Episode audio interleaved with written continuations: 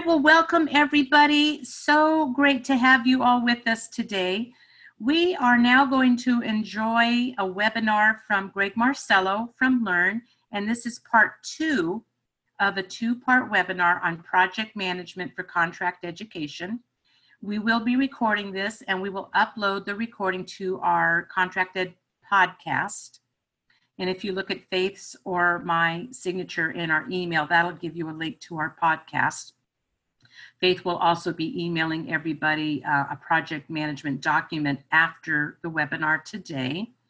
So I've got everybody muted. Um, if you could use the chat room for questions, really, really appreciate it. And um, we're thrilled to have Greg Marcello back. So Greg, I'd like to turn it over to you. Great. Thank you, Margaret. And thanks for everyone joining me today. And those of you who were on last week, thanks for coming back. Um, and I appreciate all the great feedback during last week's webinar and questions and utilizing the polls and all those types of things. So that was lots of fun, and we'll do the same thing this time around. Um, and so I look forward to sharing part two with you and covering some more things as it relates to project management uh, for contract education.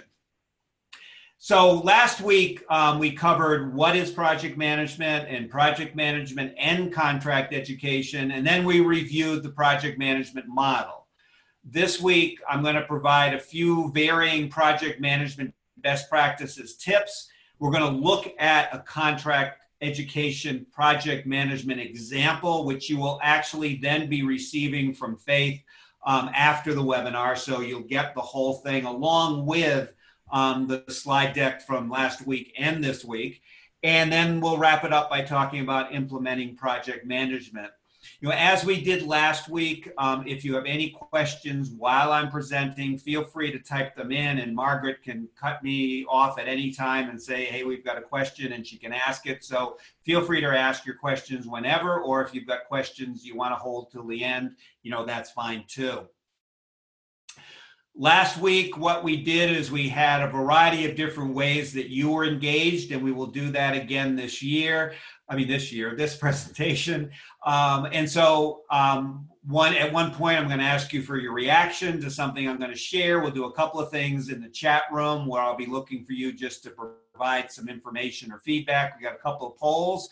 And then at the end, we'll do another quiz that will cover things that we've covered today uh, to just make sure that the things that I wanted to share you actually got and heard. And so, uh, so we'll utilize all these different tools to engage you also as we go through the presentation.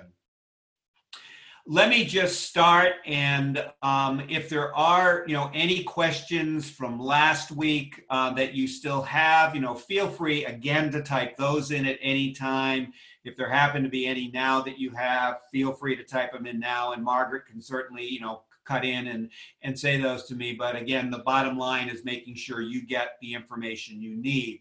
For those of you who weren't on last week, I want to make it really clear that I am sharing a model but this is a model that you can simplify, you can make more complex, you can adapt it any way you want. Um, it's just providing sort of my thinking on project management as it relates to contract education.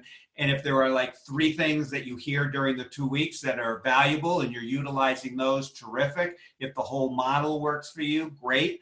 Um, and as I will say at the end, as you start to work on some of these things, if you've got questions that you want to ask me or something you want to show me or whatever, I'm available to any of you individually for that support. So, you know, feel free to utilize me as much as you can to get as much out of this topic as possible.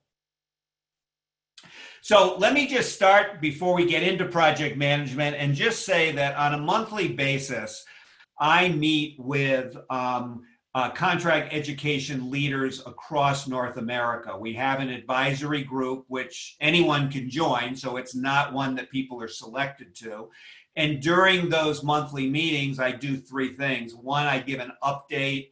Two, uh, or LERN updates, of the things that are going on at LERN. Two, I take a topic and present on it, and then we have a discussion. And then the third thing we do are program updates. And a lot of this is probably like some of the things you guys do as your group um, in California. But one of the things we did do earlier this summer is sort of brainstorm what seemed to be some of the topics that were most critical to people right now. And this is a little bit separate from just adapting to COVID. One of the things, again, if someone wasn't on last week, that Faith sent out after last week's presentation were three reports that I wrote on transitioning or dealing with and transitioning out of COVID. So if you didn't receive them because you're not, uh, you weren't on last week, just let Faith know, and I'm sure she can send those to you. But these were sort of topics that the advisory group felt were topics that were important that I provide information on. They provide time talking, trying to figure out because they were critical to sort of of the work they're doing in contract education right now. So the first was, you know, understanding how to build contract education strategic plans, which is actually the presentation I did in uh, August. The second was contract education visibility, sort of how you make sure that you're visible in your community, as well as how do you generate leads. And we did that one in September. The third is evaluating the return on investment of training. So, how do we make sure that we can demonstrate to whoever we're providing a service to what the return on investment is of what we did? And actually, I'm presenting on that one in October.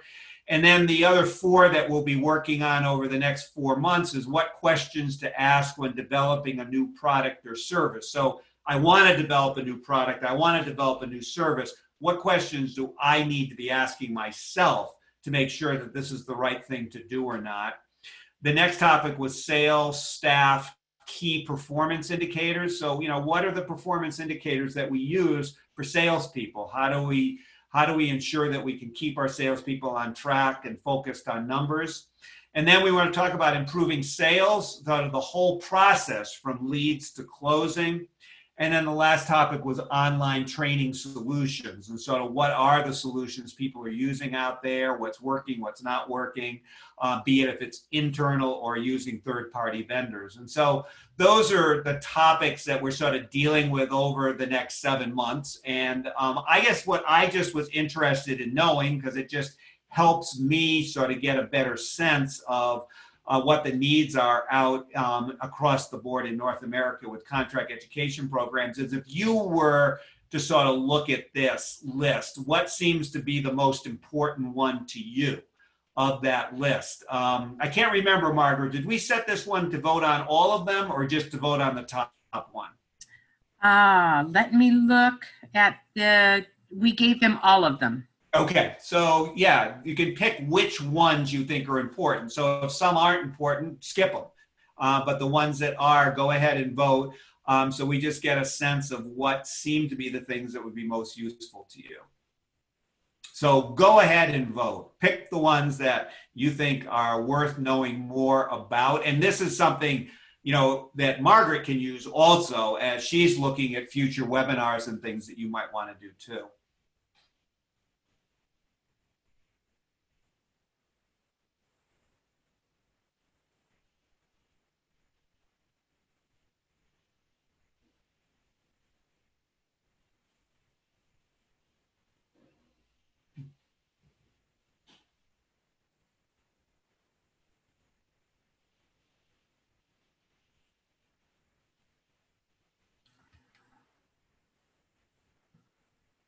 So do I end it, Margaret, or do you? I got end poll here. I've, I've got uh, just a few more people voting, Okay. 19 out of 24. I'm, I just wanted to give everybody a chance. Terrific. So that sounds like that's going to be all that are going to vote. So I'm going to end the polling and I'll share the results. There we go. This is interesting because the strategic plan one fell to the top with you guys too, and that was true with the advisory group. So that's interesting. The ROI is important to you. Yeah, I mean, and, and uh, yeah, I wondered about the new product and service questions, how, how important that would be to people, because I sort of felt like it was a, an outlier a little bit when it came to uh, the brainstorming I was doing with the advisory group. So this, yeah, this pretty well lines up. This is great. Good. Well, thank you very much for voting on that. That just sort of helps me get a better sense of um, what it is that's important to people. So thanks. And Margaret, if there's anything I can help with you on any of those topics, I'm happy to share that stuff, the work that I'm doing. Thank you, Greg. All right. So let me get that off there.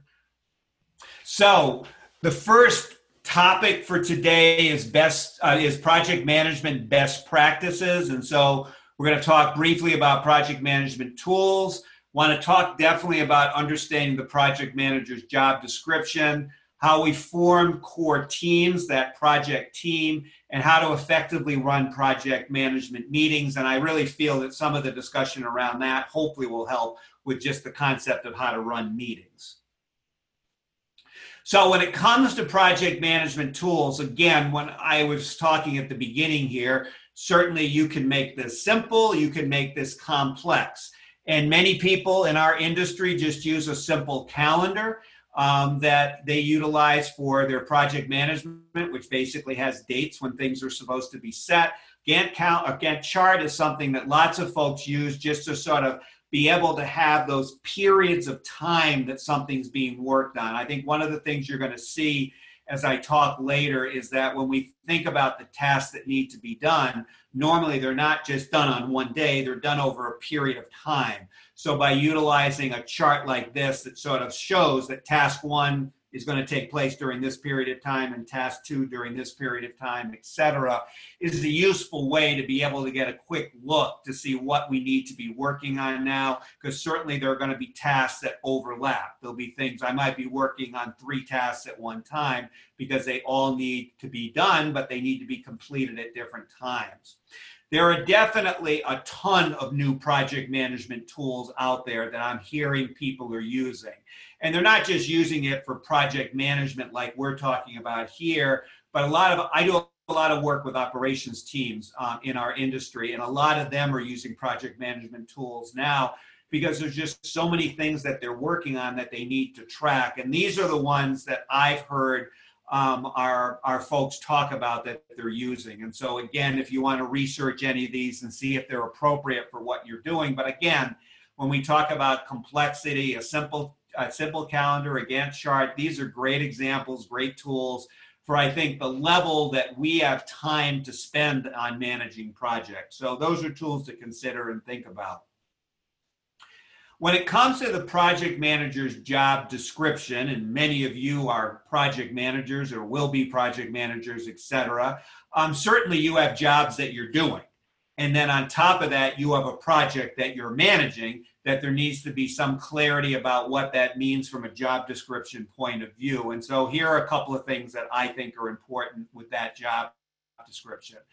First of all, you are the central point of contact for the project. So someone's not going to run to someone else for information, they're coming to you. And again, as I talked about last week, you may be the only person on the project team, but you are the point of contact if you are the project manager. Team members who work with you need to be clear about what their responsibilities are and what they're accountable for. So not everyone's running the show. Everyone's got different tasks they're accountable for, and they need to be clear about that. So, as the project manager, your job is to make sure people are clear about their job and what they're accountable for producing. Most likely, that's the task, what tasks they're accountable for making sure get complete. You know, if there are any contractual commitments, so if you're working with someone outside of your team. You're contracting for someone to provide you a service, do research, build software, whatever it might be that's being done, develop curriculum. Your responsibility to make sure that those people on contract are committing and completing the things they're supposed to do on time. Your job is to prepare a realistic project plan. And I want to sort of talk about this for a minute. We'll talk more about the project plan in a moment. But I want to say that in my mind, in our business, it really is because of the resources we have, it really is the project manager's job to build the project plan. He or she are going to work with the project team to, to fine tune it, to make sure it's doing, make sure it's covering everything it needs to cover. But I think to expect a project team to be able to come together without a first draft of a project plan is going to be a waste of time. So, as the project manager, think of it as that I've got to be accountable for bringing draft one to the table that people can react to and that we can fine tune and that we can build the final project plan from. You know, a lot of times we believe everyone's got to be engaged in everything to make it, you know, collaborative, et cetera. And I think the project team is collaborative, but it is your responsibility to, as the project manager to lead this process. And so a big piece of that is coming up with that first draft project plan that then the project team can talk about. You're where all the information is. So if someone needs a past, you know, minutes from a certain meeting, or if someone needs documentation that was put together, uh, someone wants to see the contract that's with one of the contractors you're working with, you've got all that information. You have access to it. It may be on a drive somewhere that others have access to, but basically you're managing it. You're the one who's putting new things in, updating things, whatever it is that needs to be done to keep things current, fresh, and tied to the project that it's on. And then you're controlling cost, you're controlling the schedule, and you're ensuring that if there is going to be variance, if there is going to be change, that that change is approved and all the adjustments that need to be made are made. And then you're responsible for reporting. So whatever reports you've decided that are going to be generated, who they're going to be sent to, et cetera, it's your responsibility to generate those reports. So I think if you're trying to think about if I'm a project manager, what am I supposed to do? To me, those would be sort of the key components of the job. You are definitely the prime player. You are definitely the one who needs to make this happen. So again, if it's just you running the project, to you running 10 people who are engaged in the project, these would be some of the key responsibilities that fall on your plate. So, some of you have done projects, many of you, I'm sure all of you have done projects before. And if you think a little bit about managing a project, being the one who's accountable, and if you think back on sort of some of the things I was just saying, you know, what are some of your reactions? What are some of your experiences running a project? What have been some of the successes? What have been some of the problems of it? Um, so I want you to go to the chat room and just type those things in. You know, they can be two words, they can be a sentence, whatever. Um, and then Margaret will read those to us so we can just sort of hear what it is that your experience has been. This is always helpful to me as I'm trying to sort of think through um, you know what project management means to you so you know just take a minute spend a little of time type in a few things positive negative experiences lessons learned whatever it might be go ahead take a little time to do it and margaret as you start to see them come up you can certainly begin to share them Okay, thank you, Greg. Waiting for that first one. Scope creep is always a challenge.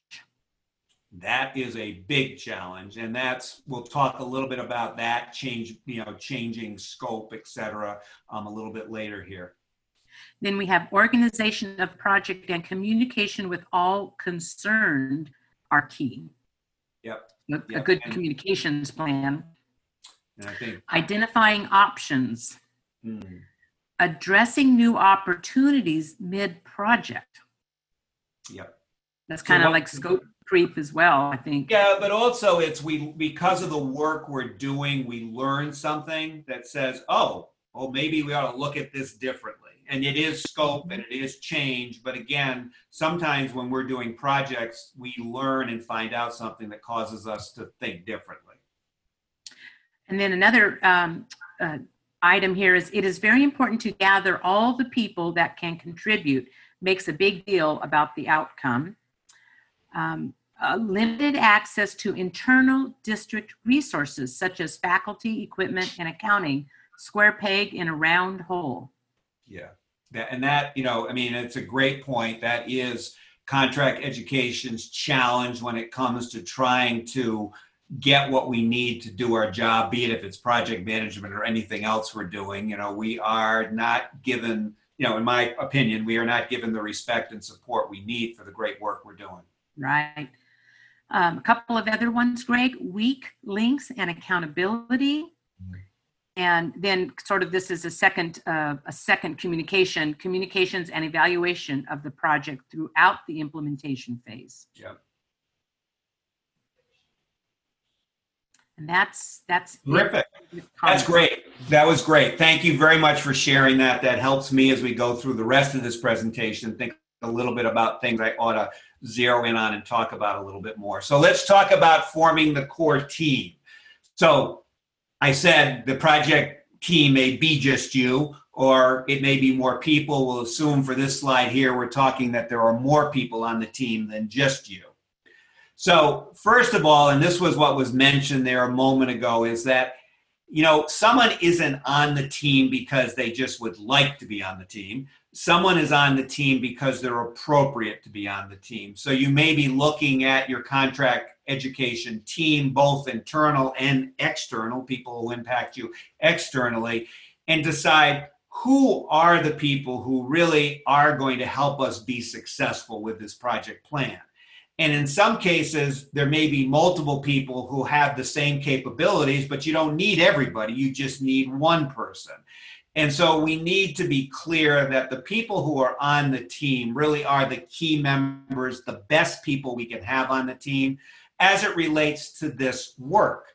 So as you think about a certificate that you might want to build, well, there maybe are lots of people who'd be useful to have on the team from a content point of view, let's say, but there are maybe only certain ones we really are going to select to have on the team because they're going to provide us that information that we need better than maybe lots of people are going to do that. So we need to be selective about who's on the team. I mean, in most project teams that I've run, I've tried to keep the project team at less than eight people because I think once it gets larger than that, it becomes really hard to manage. And I even think five or less sometimes for the business we're in, the projects we work on, is probably appropriate. The team members need to commit, be it if they sign off on something and I'm going to talk later a little bit about sort of a charter for a team when it comes to expectations. But I would say that there should be something that people sign off on and say they understand the time period, they understand the time commitment, they understand that they're going to have tasks they're responsible for. Because again, a lot of times people join a team but aren't really fully committed to doing the work that needs to be done. And so we want to have people who understand that they have work and they need to be committed to do it. Not everyone does everything, just like an appropriate staffing structure in our business. We don't want this A to Z where everything, everyone does everything. There may be someone who's got the technology piece better. There may be someone who's got the content piece better. There may be someone who's got the marketing piece better. Again, it depends on whatever the product or whatever the project is that we're doing. But I should be pretty clear if I'm on your core team, why I'm on your core team, why you selected me, what's the key roles that you want me playing on the team. And then you need to make sure, and this is the comment that was made by one person about resources, you need to make sure you have the necessary resources. And I would argue that up front when you're deciding to do this project, if you know you're not going to have the resources, um, or you know the chances of getting the appropriate resources is low that's why you're going to your project sponsor and saying we really can't start to work on this until we know we're going to get the resources. And if we're not going to get the resources we don't control that that's fine but we really shouldn't do this project. Why would we waste our time on this if we're not going to get the resources we need to do what needs to be done and then the kickoff team a kickoff meeting is critical and we're going to go through what's part of a kickoff meeting, but we want to make sure that that meeting is a time that all these things we just mentioned, people are clear about. They're clear about their roles, they're clear about their commitment, they're clear about what the plan is, they're clear about the timeline, etc. The, as a project manager, the better you can do prepping for the kickoff meeting, the more successful the project's going to be. So if I'm just coming to a kickoff meeting and we're sort of no agenda and we're sort of just going to talk about what it is we want to do, guarantee you that's not going to be very effective. But if we're really clear about the topics that need to be covered and you as the project manager are ready to talk about those topics, most likely they're going to be much more successful. Just a sidebar for a second, I do want to run I do want to talk a little bit about effectively running meetings.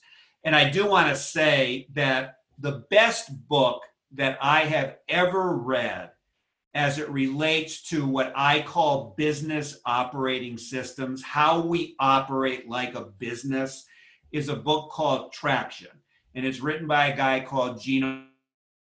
A little bit more about the components of it because I think it's a good tool to be looking at. And one component of it, it has a great model called the Level 10 meeting model that is the best meeting model I've ever worked with in running meetings and I personally feel is very effective in running project management meetings. But I'll talk a little bit more about it in a second. When it comes to effective meetings, there needs to be an agenda. There needs to be purpose for why we're having the meeting. So that's the agenda items. There needs to be duration. I'm a believer that meetings really can't last more than an hour and a half. Once you're at, past an hour and a half, you're losing people. Ideally, an hour may well be the best. And then it needs to be clear who the attendees are who are supposed to be coming to that meeting. I would argue for a set day and time, and I would argue actually to set that when you're doing a project for across the scope of the project itself. Well, people know it's every Tuesday at nine o'clock. And if you're on that project team, you have to commit that you're going to be there because you can't be something else comes up and I can't attend because of X, Y, or Z. This is part of your commitment that you're going to be at the meeting. So I would argue it's better to plan it out for the whole project, but at the least, you need to be one week prior where people know when the meeting's going to be. So at least deciding at the existing meeting when the next meeting is going to be. You want to stay to the agenda. That is the responsibility of the project manager to make sure that you're staying on track, that people are, are respecting the meeting and respecting others in the room, um, and that you're starting on time and you're ending on time. And if the meeting is not done by the time it's, if the agenda is not fully covered by the time that you get to the end, it should end. And then we just realize that next time we get together, we need to do a better job of staying on track with the agenda. You want to document action items. So I'm not a believer at all in someone taking like copious notes about what was discussed and then typing those up and those get put somewhere. What I'm a believer of is action items or what they call in traction to dos what are the to dos that come out of this meeting? So, in project management, there are going to be a lot of to dos. There are going to be a lot of actions that have to take place by the next meeting. Not what has to take place across the project, but what has to take place by the next meeting. And so, when we come to the next meeting, we're able to go down that to do list, and people say either I completed it or I didn't complete it and we don't discuss it until later into the meeting. But if something wasn't completed, most likely we're going to need to figure out something about what are we going to do going forward to make sure this gets completed. So I'm a believer in documenting action items. Um, we want to make sure that once that meeting is over, within 12 hours, the next agenda with the action items is distributed. So people have exactly what it was they know they got to do by the next meeting. And if that next meeting is one one week, they got one week to do it. If that's next meeting's in two weeks, they got two weeks to do it, whatever it might be. But the sooner we get out that agenda with the action items, the better. And we will look when we look at the project plan example I'm going to share at a level 10 meeting model that could be used for project management regarding traction, I just want to say a few things more, and this is a sidebar, but I really believe that for contract education units to be successful, they need to have a business operating system. That's not a software system. This is how you operate day in and day out. Traction, or, or what is called the entrepreneurial operating system, is a model for doing this. And again, like I've said throughout this whole training, you may take pieces of it and use it, but the concept of having a business operating system is critical. Basically, the entrepreneurial operating system is built on these six key components. One is your contract training education unit has a vision, meaning you know where you're heading, you know where you want to be in three years, you've got core values, you've got core focus, whatever it is that makes up the vision. and everyone understands that and everyone supports it. The second thing is right people, right seats. And again, I understand the challenges of this sometime, but we really need to be clear about what are the seats we need and then what people we need. I teach a lot in my trainings to contract education about the four key positions in contract contract education sales, product development, operations, and inside sales. Now, you wear, may wear all four of those hats, you may wear two of those hats, but we need to be clear on what the seats are, and then we can best determine who the right people are. The third is data. You know, you've got to be collecting and reporting on the right data. You've got to have scorecards that you're looking at, be it if it's weekly, monthly, quarterly, etc. In contract education, the most important data to be looking at is your pipeline. And your pipeline is where are you with contracts or potential contracts in the pipeline? Are we at 90%? Are we at 50%? Are we at 10%? And every week we should be reviewing that pipeline to make sure we're on track. Next area is process. We need to document the core processes Contract training has multiple processes to it, be it if it's proposal preparation, contract signing, um, reports that we generate, budgets that we generate. All of those are processes, and we need to document how they're done so that everyone follows them. One of the reasons that normally a business runs into problems or a contract training education unit is because everyone's doing things differently and no one people aren't following the same processes. The next area is issues. Issues are problems. This is one of the things that's key to a level 10 meeting, project management being a clear example. What are the problems? What are the issues we're dealing with? And then IDS means you identify the problem, you discuss the problem, and you solve the problem. And that needs to be happening in these project management meetings. And then the last part of EOS is called traction. This is it relates to, again, this is more relatable to your whole um, uh, contract training unit, is that you have annual goals and then you have quarterly rocks or objectives that you're focused on, making sure get done that keep you on track. And then the meetings following the level 10 model have to dos that are generated that need to get done so that you're staying on track with what you're doing. So, this is a business operating system model as it relates to all of contract education, but there are certainly tools in here, as we'll see going forward, that can be utilized for project management.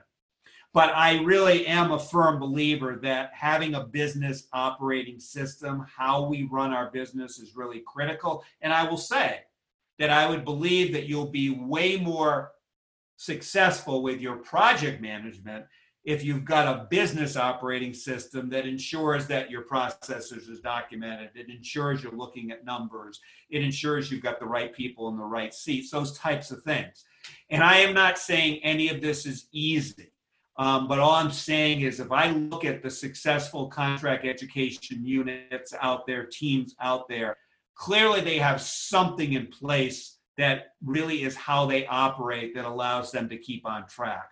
So I'm just interested on a reaction to this. Again, you know, you can react regarding just contract education in general versus just project management, but this helps me get a sense for you know what you're thinking out there as it comes to business operating. I mean do you have a business operating system? What i just shared is you sort of say i'd like to throw a virtual tomato at that. That doesn't mean anything to us. Or here's something we're doing that's really successful uh, for us. And again i also understand that many of you are operating very small units but i would argue a contract education unit of even three people should be able to have some sort of business operating system in place so use the chat room, type in any comments, just like we did. And Margaret, you did a tremendous job reading the first one. So I will certainly allow you to do the next group.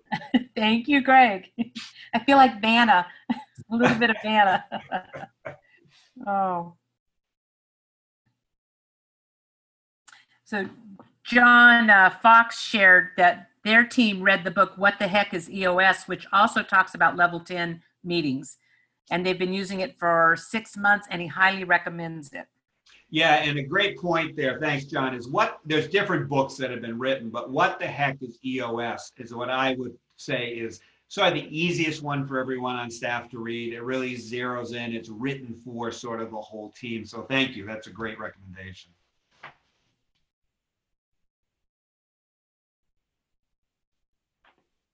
I always remember the the saying, you know, if you don't have a goal, you don't know where you're going. So having that strategic business plan just seems imperative. And you mentioned earlier, Greg, about it helps you to say what you're going to chase and what you're not going to chase because it doesn't fit in your wheelhouse. And we could get so excited about a new opportunity, but yet Yeah. it doesn't fit in our wheelhouse. And I think that strategic plan gives you the boundaries, the parameters, and the filters to pick the right projects for your staff, your capabilities, your team. Yeah, one of the things that I really like about EOS model as it comes to annual goals is that it really hits hard on three to seven annual goals a year. You know, what are the three to seven most important things we need to get fixed, we need to improve, whatever it is this year, versus having 30 things that we know will never get done. Mhm. And so I think that allows, it's all about focus. It's all about staying focused. And it's just like running a project management, you know, a a project with a project management team. You've got to stay focused on what the job is. The more things begin to float off, then the more challenging it is to get the work done. And an- another comment, Greg, is um, you are right on it. We are a very small unit and need to build more infrastructure you're pointing us to. Yep. And and that, you know, it's interesting. I love that word because one of the things I find is one of the things I preach is the concept of revenue generators generating revenue. And so people like someone who's supposed to sell or whatever, they can't do that if they don't have the infrastructure behind them. And I think that term is becoming more important in our industry. And that's not just people, that's technology too. I think that's all the new uh, comments. Super. Thanks, everyone. That was great.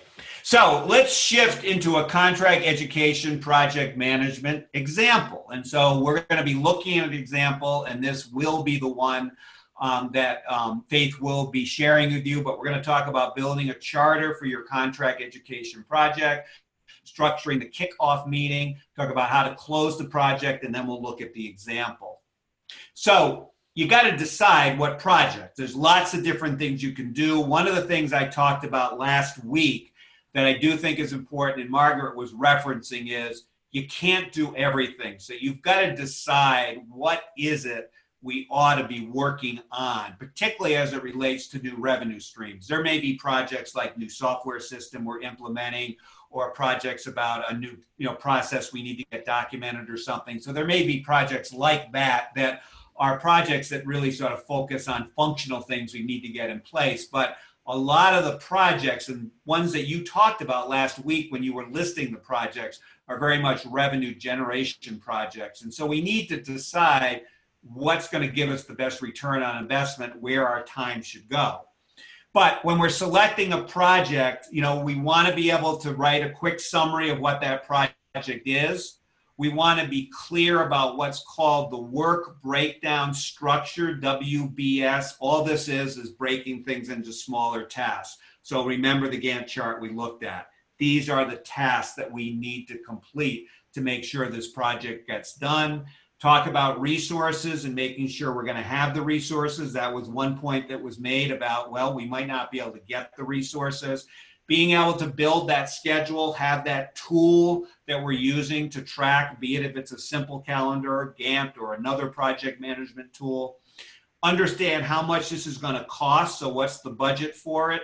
Being aware of the risk. You know, what's the risk management? Meaning, what's the that was the scoping comment that was made earlier. There might be issues about funding, maybe not coming through that we thought were going to come through. Maybe things are probably going to be much more expensive than really we think they're going to be. So, what are the risks? People's time.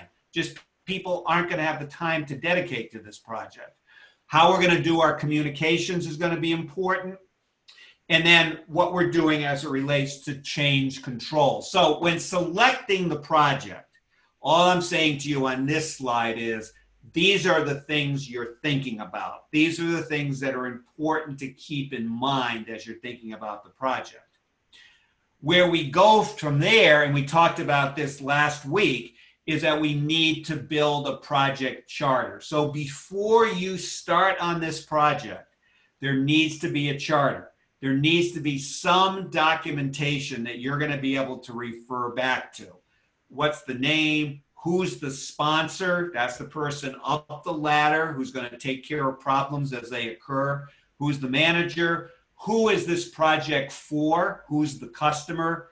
Are there other stakeholders that are part of this? What are their responsibilities if they have responsibilities in this? What's the business objective for doing this? Why are we doing this as it relates to our business? What are the objectives of the project? What are we going to deliver? When are we going to deliver it by? What's the budget? What are some assumptions we just need to keep in mind? How does it link to strategic objectives or even other projects that we are doing? And then how does it sign off? So we looked at this last week as an example, and we will look at this a moment when I show the full example. But the point here is we need to have a project charter. So if you're going to do a project, if you don't have a project charter, I would argue don't even worry about doing the project because you need to document all of these things as it relates to the project. The example that I'm using here and will be the example for the whole project is a project management certificate program that we're going to build. And you can see who the customer is. Um, you can see business objectives, deliverables, when we're going to complete it, what the budget is. This is simple. It's one page. There's not a lot to it. And once we've done it, it's being signed off by the project sponsor. So the person up the ladder who has requested that or has agreed that this project should be done is saying they're going to support this project and then the project manager signing off agreeing that they're going to run this project so we'll look at this as it relates to the other parts of the project in a moment so the kickoff meeting is critical. The kickoff meeting is an important piece of what we're doing. You know, we've we've done the charter. We know what the project's going to be. You heard me say earlier that if you're the project manager, you probably have put together a first draft of the project plan. You've determined who the players are who are going to be on the team. Now we got to call them together for that first meeting. So, what's important? So, we need to be clear at the beginning of the meeting what the goals are for that meeting itself. What are we trying to accomplish? We want to review the project and the project charter. So we want people to understand what we just saw in that previous chart. Everyone's got a copy of what that project charter is. The project sponsor should be there at that first meeting and they should be speaking their support for the project, their perspective, why it's important, all those types of things. This is where you go through roles and responsibilities. So each person, you can have, think of a PowerPoint presentation, each person's picture, and what are their three to five most important responsibilities as it relates to the project. So again, if I'm sitting in that meeting, I know what my roles and responsibilities are. We need to agree on how communication is going to take place within the team. This is where we might say that this is the meeting tool we're going to use. This is the project tool we're going to use. This is when we're going to communicate to customers and sponsors, whatever that is that we know we need to communicate to. We're agreeing on that in the project kickoff meeting. Um, talking about what the tasks are, what the milestones we're looking to reach, but the concept of staying on track. So looking at that project plan and being able to say, this has got to be done by this date, this has got to be done by that date. Thus, it really is reviewing the project plan and making any adjustments, tweaks, changes to that that the team thinks need to take place in order to keep it on task. And then schedule the project plan meeting. So you may, for a smaller project, you may handle that within the kickoff meeting for a larger project, you may say our first meeting is going to be dealing with the project plan and fine tuning it. But still, even if you're not doing that in the kickoff meeting, you want to review it because this, is what people need to be thinking about before you come together to do the project plan meeting and you review that. And then what's the follow up? what's happening here, how often do we meet, that we're going to do, you know, uh, agendas are going to go out with to dos, whatever it is, but people are clear sort of what follow up occurs. And so, you know, if I attend a kickoff meeting, I am pretty clear at the end of it what I'm responsible for. I'm clear on what the charter is. I've got a pretty good sense of what the plan is so I can think about it. I know the timeline we're working in. So I've got, you know, I really know what's going on. And that's the responsibility of the project manager to be able to run that meeting and run it very clearly. So another thing just to talk about briefly is the closing end of the project. I mean, we talked about the four stages last meeting where we, you know, we initiate a project, we plan the project, we we control the project and we close the project. And I think it's important to realize that the closing is really important. One of the hardest things I think with projects is handing them off. Lots of times we run a project and then we live with that project forever. If we're clear on who the customer is, then we're clear on who that project is being handed off to at the end. But also, we need to realize that a lot of things we're going to learn along the way ought to be recycled to help us do projects better in the future. And then it is a time to celebrate. I mean, this is hard work, and we want to make sure that we're recognizing the people who are on the project team. And we're also recognizing the customers that we're delivering this project for because it's going to be important to them. It's going to be something that hopefully is going to help make their life better and then they more capable in what it is they're doing. So I think the easiest thing now to really get a sense of what I've been talking about is to walk through an example. So as I said, Faith will be sending this to everyone, so you're getting a copy of exactly what it is you're going to look at. But when I think of managing this project, the project management certificate program, these are all the things that fit into doing this. And again, let me hark back on what I said earlier today and said last week you'll take this and you'll adjust it to work for you. So and I don't expect that what you do would exactly look like this, but I would expect that many of the components that are part of this, you would factor in on how you do your projects. So to the left is basically five important questions for the project manager. What is it? Who needs it? So who is it for? Who's the customer? Why are we doing it? So, what's the reason to do this project versus doing something else? Am I accountable? And what is my authority? So, if I'm a project manager and I've been given a project, I should be able to answer those five questions. Those five questions speak to sort of this project. The project repository is all the components we're going to review you got a project charter, you've got a kickoff meeting, you've got a project plan, you've got status reports, you've got meeting minutes, you've got lessons learned, you've got closeout. So these are all the components that make up managing this project. So we've looked at the project charter. So again, you'll have a copy of this as part of this sample project. So I won't spend time on that.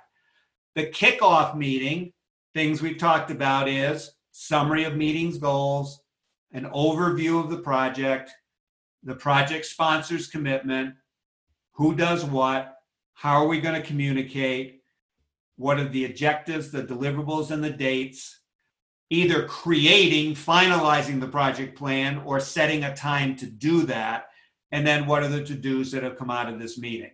So those would be the eight things that you would be covering in the kickoff meeting. And again, we spent some time talking about who should be on that um, team and and what roles they should play, et cetera. So we got to remember that there's work done prior to this to decide who should be at that kickoff meeting, but they're going to be the people who are going to be most effective in moving this project along. When it comes to the project plan, there's multiple components to this. So first is the resource plan. So basically, who are the people? So as I said a moment ago, deciding who should be on this team is the resource plan. And in this example, these are the people who I scheduled to be as part of the resource plan, thus part of the project management team. Are we going to use certain equipment? Are we going to use certain materials? Is there anything else we need to keep in mind regarding resources? So first part of this, of the project plan is the resources.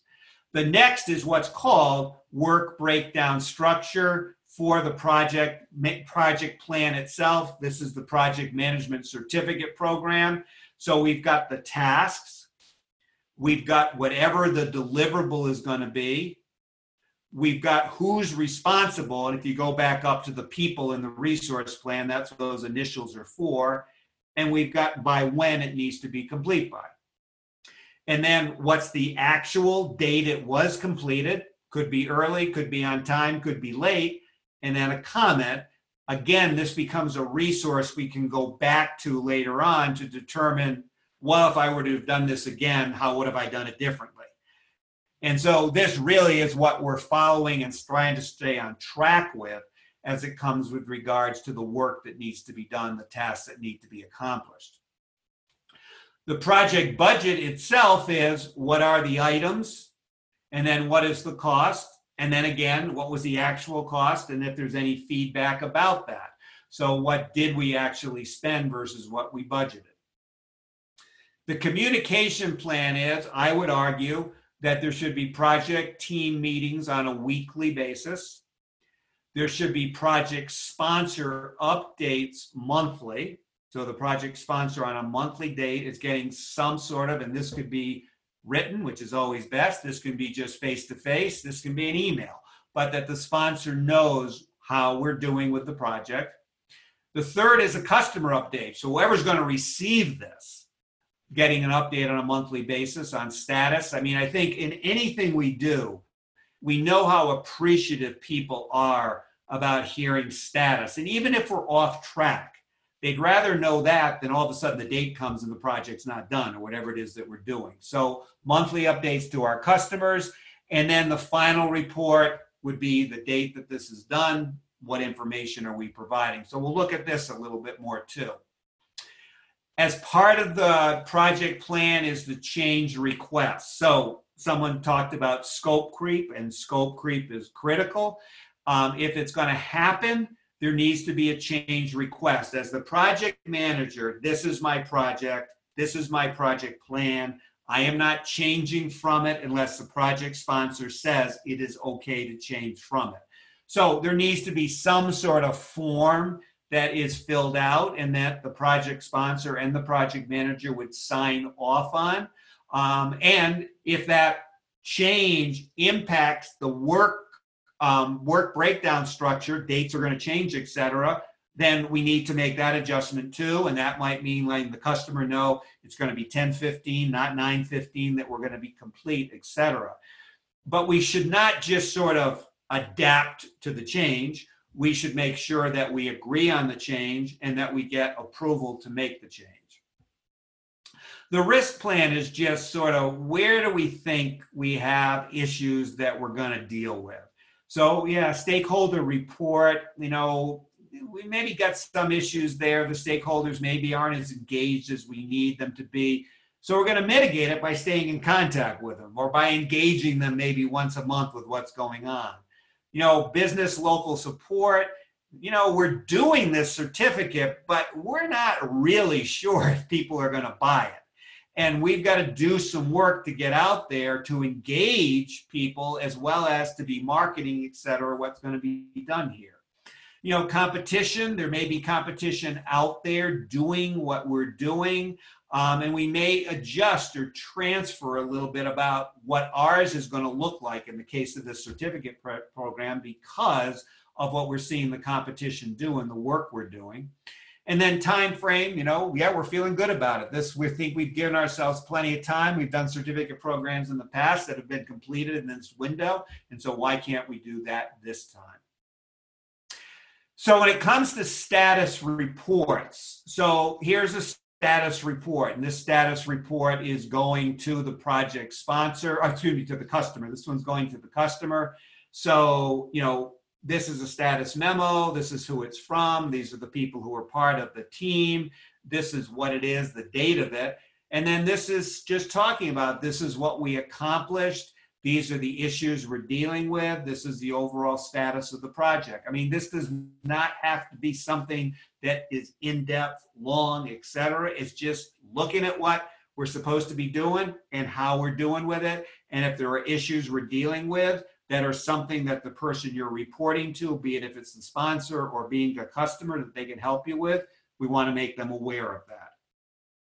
And I, I'm a I'm a real believer in this concept of on track and off track. So be it if it's in a meeting, we're on track or off track, or if it's in a report, I think people understand that concept of being on track or off track. And I do really believe, appreciate knowing if something is off track, even though they might not be happy it's off track.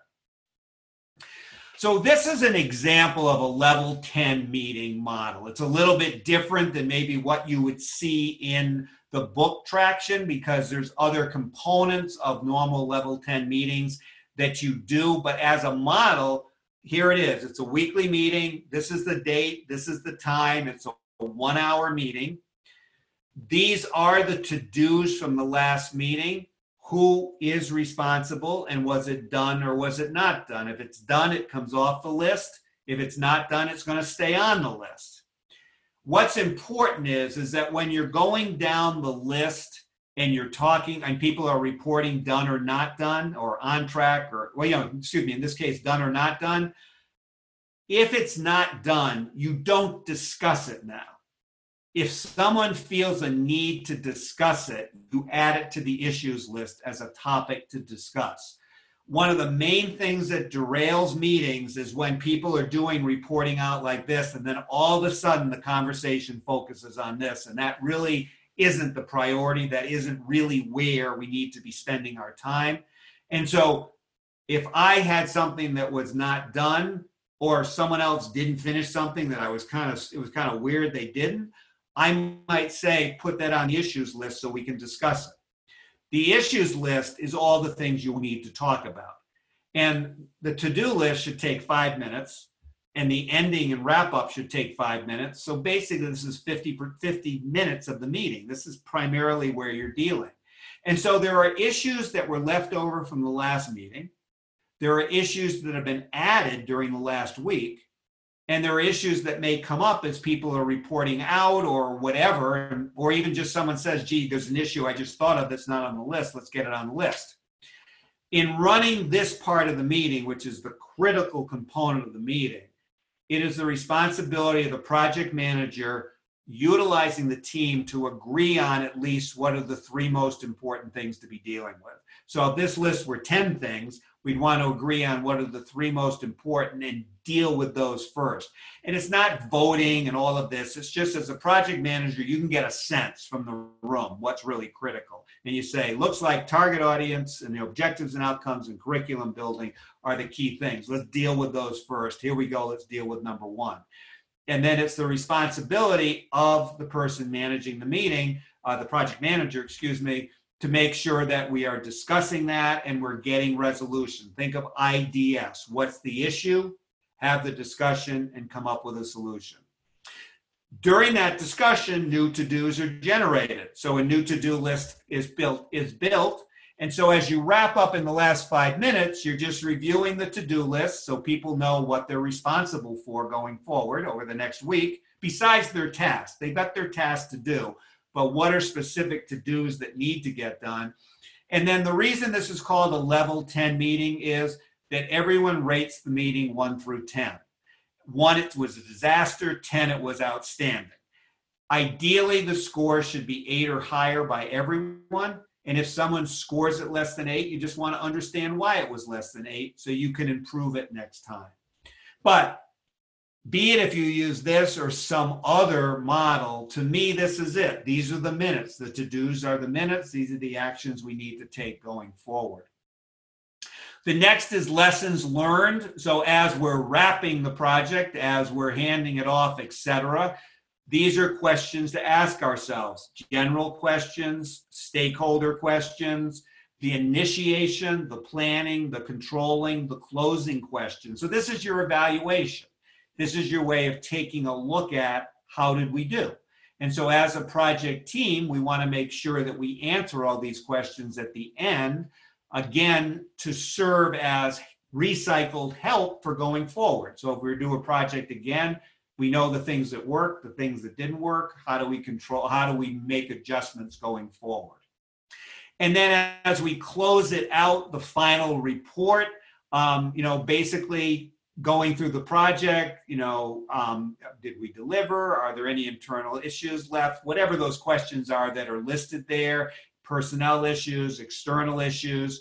And basically, that becomes the final report that you're producing as sort of the closeout for what you did. So, between the lessons learned and the closeout, that really is becoming sort of to your project sponsor primarily, you know, what it was, how it worked, what our problems were, etc. So, if you go back just over this quickly, there's questions that you ask yourself as a project manager. There's a project charter that you need to build. There's a kickoff meeting that you need to run.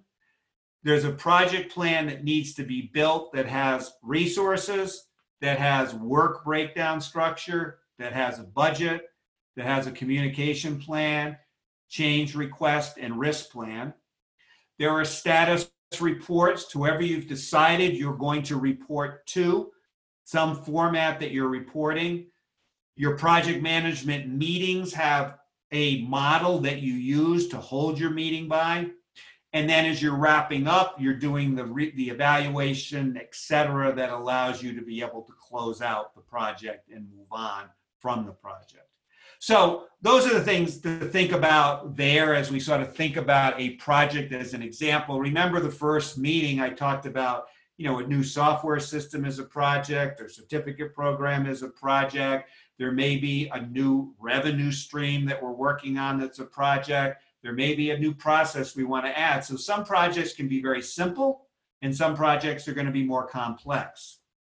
So I guess my question for you, in light of sort of the discussion or the information up until this point last week and this week that I have been sharing, I'm interested in, you know, yes or no. Can you envision following this example? Is this something? And again, remember, you can adjust it. So it's not like we got to follow it exactly the way it is.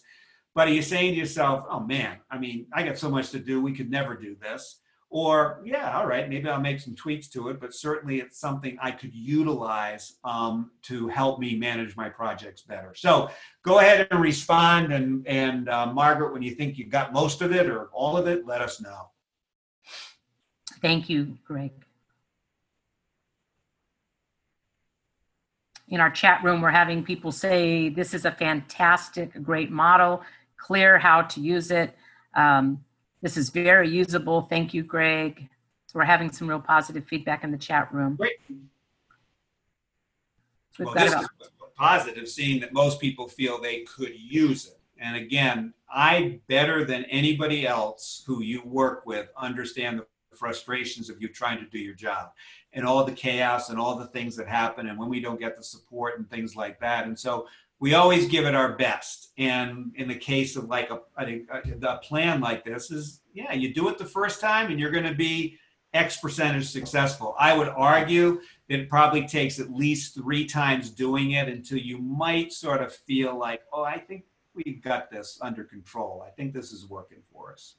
It's almost like a learned behavior. You have to get it to muscle memory. And You do. so, so one question came up, and I I could answer, but I want you to answer it, Greg. How many projects can reasonably be managed at any time? I'm envisioning all the projects underway and needing management, and I'm feeling tired already. yeah, you know, I, I mean, well, Margaret, since you feel like you have an answer to it, go ahead, and then I'll react to what you say. Yeah, well, I'm going to say it depends on the capacity of your staff. Many many of our contracted units are running on a half-time person who may be doing contract ed, adult ed, and community education all out of one office. So they are going to have less capacity. Then I think that the, the largest unit we have has an executive director and approximately 12 to 15 staff.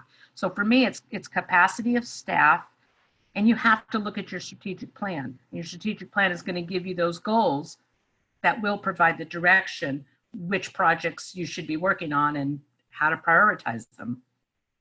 And my reaction is the less projects, the better. Be really clear about what's important. We tend to take on things we don't need to take on. So last week, again, I showed you a model to sort of help you decide about new revenue streams, but you could use that same model as a way of thinking about, well, what projects are important or what not, or another, another, and it's hard without the picture here, but, but there's a concept in our that we use at LERN called Star Dog, and this was developed by the Boston Consulting Group. Think of a four quadrant chart where, um, as I'm facing the screen, to my le- top left is a star, below that is a cash cow, top right is a problem child, below that is a dog. So think of all the projects you have and as you think about the ones that are going to have the best return on investment for you, no, I don't just mean in dollars. It could be in visibility, it could be in increasing staff productivity, it could be in whatever. But mm-hmm. think about those 20 projects you've been told to do and then plot them in one of those four boxes. You know, the stars being the ones that if we did this, the impact is going to be significant. The dogs being the ones, this is going to take us forever this is going to take a lot of resources. And, eh, you know, really, what's the return on investment? The, the cash cows ones are ones where you're saying, all right, it's not going to have as big an impact as a star, but if I have more time, then yes, I could work on those. And the problem children ones are the ones that, in my mind, you just haven't figured out yet what the project is. You're just not clear yet about what that project is. So I just need to do more work on this before I can decide if really it is I, something I should work on. So less projects, the better. Utilizing some tool to rate them to decide, you know, what is the most important to the least important, I think is an important thing too. Yeah. That's a great, it's a great question. It's a great question. It is a good question. Um, we have one other question, um, Greg, and it was the, the the individual felt that this was a simple, to the point model. He really appreciates it. Asking a question about a detail page that might help them track facilities, supplies, and equipment. So, so the question is sort of back on here um, with the project plan. Maybe I think maybe I'm hearing with the resources like two and three, where maybe we have something that helps us track um, uh, if we've got that or not. I, I think if I'm understanding the question, certainly. I mean, as a project manager, you may not. That may not be something that everyone's seeing, but it's clearly something you're keeping track of to make sure you know you sort of got what it is that you need. You're receiving things when you're supposed to receive them. You've got the the space that you need to be able to use to do what you need to do. So yeah, I think, and if and if you see it as a challenge of the project then yeah, add it to whatever it is is in your meeting to review those things just to make sure that you're not seeing those to be any issues that you're running into. Okay, thank you. So implementing project management. So let's talk a little bit more about controlling changes. Let's talk about um, ways of managing the team. Let's talk about your relationship with the customer. And then let's talk about overload, which was the question I think was being asked a moment ago. So when it comes to the changes, we talked about having some sort of change form, etc. People need to request changes. It's not just something someone says and then they assume something's going to happen because it's got to go through a process and be approved. Thus, it needs to be logged in. As the project manager, I should be keeping track of all the different requests, all the change requests that are being made got to decide the impact on the project. So before the team even goes to the project man, project sponsor for approval, you've got to decide, you know, yeah, I get it, and this change may be useful to do, but maybe we should finish this project first and then do something in addition that supports this change. I mean, we don't want to derail what's going on. Sponsors got to approve or reject. So you may recommend a change, but the sponsor may say, nope, I want you to stay on track I don't want that change to take place now. And if approved, this is what I was saying earlier, if approved, you may have to change, you know, your task schedule there. You may have to change some of the responsibilities of people on the team. So as a change is implemented, you've got to think about how it impacts everything else you're doing. When it comes to managing the project team, I think it's important that people who are on the team understand that um, why they're on the team. So that's the part about understanding their responsibilities and those types of things so that they know, they get it, they understand why they're there. I think it's useful to have a team charter that is speaking to adequate how decisions are made, how meetings are called, like it's a one pager. And this could be used for all teams. It's not just being used for this team, but and when we do project teams, these are the expectations of the participants. And then I'm a believer that you know you might have five people on your team and two of them are doing rock star work you recognize you reward the rock stars you know i mean i'm a firm believer that teams get things done but a lot of times there are rock stars on teams who need to be recognized because that then shows the other uh, others on the team what they need to do in order to be performing at the level you want your team performing at and then when it comes to sort of the customer relationship, so this is the person who's you're doing the project for. You got to be clear up front about their requirements. So that's when we're deciding to do this project, and that's when we're building the charter, et cetera.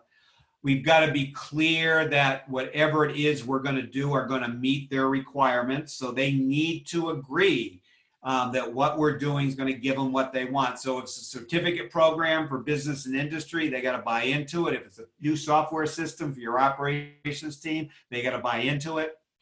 Um, have plans for customer involvement. So be it if on a monthly or bi-monthly or whatever basis, you're engaging them doing that quick update so you can just make sure that there are not shifts or things that you need to be aware of. Um, and you want to get their final approval. When you actually hand it off, they've got to sign off and say, We've received it, we've got it, we're running with it. Um, and again, that's the part of the project team handing off, giving up whatever it is they've been working on. So, those are some things to think about. And then when it comes to overload, um, I will say in our business, we're always overloaded. Um, we clearly always have more on our plates than probably we can handle.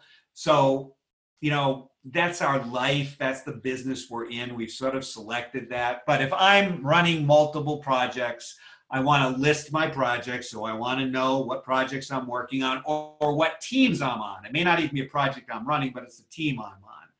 I want to be clear on sort of what are the next steps I need to do. So I'm thinking about over the next two weeks what has to happen.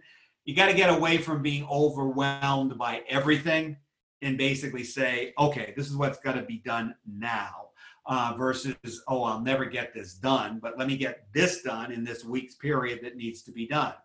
So the quick hits, the to dos are important, you know, feeling like you've accomplished things.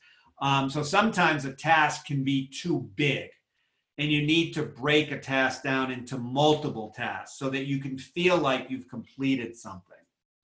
Um, prioritize steps, you know, what's left to do, what's most important, what's least important, particularly if we begin to get off track with projects. And then this is what I do. I mean, every week I build a list that says this is what's going to get done this week. And then every day I look at that list and either I update it or I make the list for the day. And, you know, there's lots of you know training and tips and i'm sure many of you have great instructors to teach about how to handle overload. But i do think there are certain types of people who are good at managing projects and there are certain type of people who don't don't. And i would say one of the most critical components of a good project manager is someone who can be calm. Someone who's not going to get you know ruffled by this so if you're the kind of person who just can't really handle like chaos, then probably running a project is not going to be the best thing for you to do.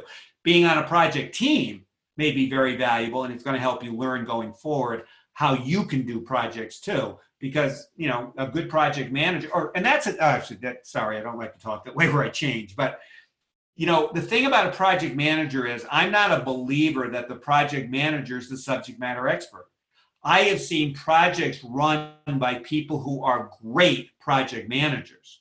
And they make sure that the people who are those subject matter experts, the people who have the expertise, get the work done. And so, as you think about your projects, don't always think that the person who's running it is running it because they're the expert. They should run it because they're good at running projects. I worked on a, an enormous software implementation project where actually we contracted with a person to be the project manager because that's what they were good at. And so, as you think about some of your projects, you've got, I'm sure, people who teach project management, and they may well actually be the better resource to be the project manager than maybe someone on staff. And it'll, and that becomes their accountability. That's what they're getting paid for. And so, maybe a better chance that they'll help keep you on track. Just something to think about, particularly a large project, a really sort of extensive project. So, it is quiz time as we wrap up. So these are the questions that you're going to answer. You just write them down next to on a piece of paper, and then the next slide will show you the answers. So the project manager is responsible for developing the project plan, true or false? What is a critical component of project meetings to ensure um, continued progress? Three, what is your next step after finalizing your project charter? Four, what is one of the biggest challenges for keeping projects on track? And then five, a project manager who wants to remain on track should schedule workload how often? So take a moment answering those for yourself, and then the next slide will show you at least my answers to them. Um, and we'll see what that brings. As you're doing that, um, let me just say we've come to the end of this. A reminder that Faith will send the project example. If you weren't on last week and you didn't get the COVID updates, feel free to ask Faith for those. And you also will get the slide deck um, for you to be able to have for yourself to look at and utilize. So, what are the answers? The project manager is responsible for developing the project plan. True. What is a critical component of project meetings to ensure continued progress? Action items, those are the to dos. What is the next step after finalizing your project charter? That's your kickoff meeting. What is one of the biggest challenges for keeping projects on track? That's changes. And a project manager who wants to remain on track should schedule workload how often? Weekly. So, looking weekly at what I need to do this upcoming week to stay on track. So, that's your quiz. So, let me just stop Margaret, and just say if there are any other questions or comments or things that people have made. Um, we've wrapped this up um, with our two sessions, and I've had a great time. I've really enjoyed it. So, anything that's come up, Margaret, that we need to answer before we close this? The, the one thing that I did put in the chat room was the Boston Consulting Strategic Management, uh, that tool, which they're calling a matrix growth Yes. share. That's it. And I did put a link to that in the chat room. And um, we don't have any questions. We've got some thank yous. I think people are really enjoying this series, Greg. So you've done an amazing job putting it together. And I love how you've tailored it for our industry. Um, Yeah. That's really appreciated. So thank you. Well, thank you. And again, let me just remind you that if you've got questions, you know, feel free to email me. That is my email address. I'm happy to answer them for you, help you in any way I can. And if those of you who really haven't seen the resources and things that LERN does, and Margaret and team provide you great resources, and we've been really fortunate to be able to provide some of those resources. But uh, if there are other things that we can do that support you, certainly take a look at our site and see what it is that we do. Um, we are having our virtual conference um, uh, in November, and this will be our first time doing a full conference virtually, so that'll be very interesting. You guys led that uh, when you did your summit earlier in the year. Um, so we'll be interested to see how it goes, but there's lots of great topics and things that people are sharing there too. So, you know, that may be something to look at also. Right. And for those of you that don't know, LERN is a membership organization. Um, the TAP currently does not have a membership, but we have encouraged our different colleagues across the state to consider putting that into their budget. So we did have one question here about um, Hmm. does LERN have a publication that captures what you've delivered plus other things? And LERN has an amazing website. As a member, there are a lot of resources. They will actually come into your unit and do an audit of your practices and give you really one on one consulting for how to improve your unit. So um, I would encourage you to go to that lern.org website to learn more about LERN. And Greg, anything you want to say about that? Yeah, there isn't a particular publication we wrote on this or I wrote on this. There is an online course I developed. And so this is where I pulled some of this information from. But I would say with the slide deck you've got and with the example you've got, you know, you probably got the prime things that you need um, to work with this. I mean, again, you know, I'm teaching in some cases what are considered some general project management concepts, but trying to sort of relate them to what we do in our business. So I think if you're looking for more detail, there are other publications out there that, you know, are written specifically about project management. Okay, well, no, no other real questions coming up in the chat. Just a lot of thank yous, great information. Um, they appreciate all that you share with them from your experience and successes, uh, Greg. And again, we feel so um, Thank you. fortunate, to, you know, to have you as a resource for our state because what you bring is a wealth of knowledge across the United States to our colleagues here in California. So. Keep up the good work, everyone. You're doing great stuff. No one does what you do. And yeah, it's hard times, but we're going to come out of it and we're going to come out really strong. So um, stay positive and stay focused on it. And thank you very much. And again, if I can help anyone individually, just contact me. I'm happy to help. Thank you, Greg. And and just from Faith and I, I, I speak for both of us. I think that we care about each of you. We know many of you are struggling with fires and smoky situations in your community. And we just let you know that we're thinking about you and sending out our best wishes to each of you as you're you're facing these continued challenges. But we're we're stronger together. And I love having us all on a call like this just so we can see one another and and provide support. Just sometimes it's just that moral support that helps you get through the day some days. So thank you everybody. Okay, I'm going to end the call. And um, you always let Faith and I know other topics or resources that you might need to help you to stay successful so you can continue to offer your training programs to your local businesses and industry partners. Thank you, everybody. Thank you, Greg. Thank you. Thank you, Faith.